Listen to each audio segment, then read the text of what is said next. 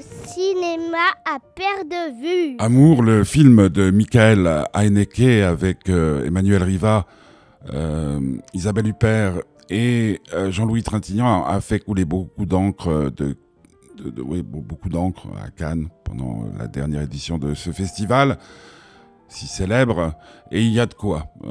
Je savais de quoi il s'agissait, l'histoire d'un vieux couple dont le membre féminin est touché très sévèrement dans sa santé, réduit à l'état de légume petit à petit.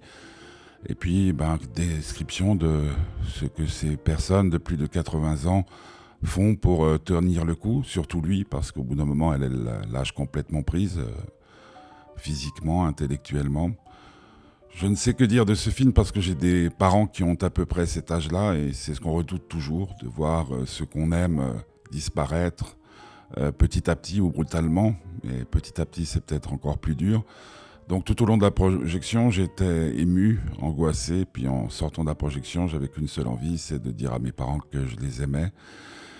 Je ne sais pas si les personnes sensibles peuvent voir ce film sans en sortir complètement désamorcé, je ne sais pas. Donc ça, c'est à vous de juger, c'est en tout cas du grand cinéma avec d'immenses acteurs. Emmanuel Riva est prodigieuse, Trintignant aussi, Huppert égale à elle-même.